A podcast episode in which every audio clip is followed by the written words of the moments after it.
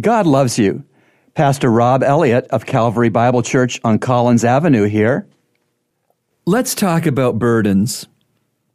The Daily Bread writer David Roper writes, in part, Psalm 77 verse 19 reads, Your way was in the sea, your path in the great waters, and your footsteps were not known.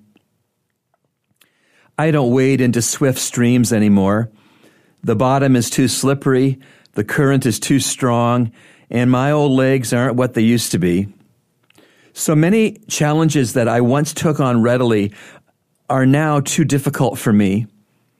Like the psalmist, I lose sleep sometimes wondering how I can negotiate them. See Psalm 77 verses 1 through 4.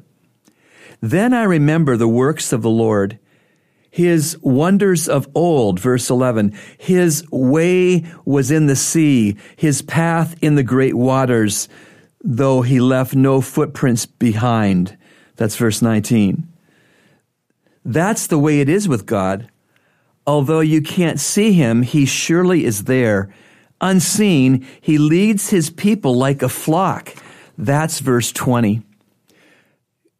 God does not fear the currents and the storms of life, for his strength and courage are infinite. God tells us to burden him with what burdens us. Remember, God loves you, and he's proven it with Jesus' cross.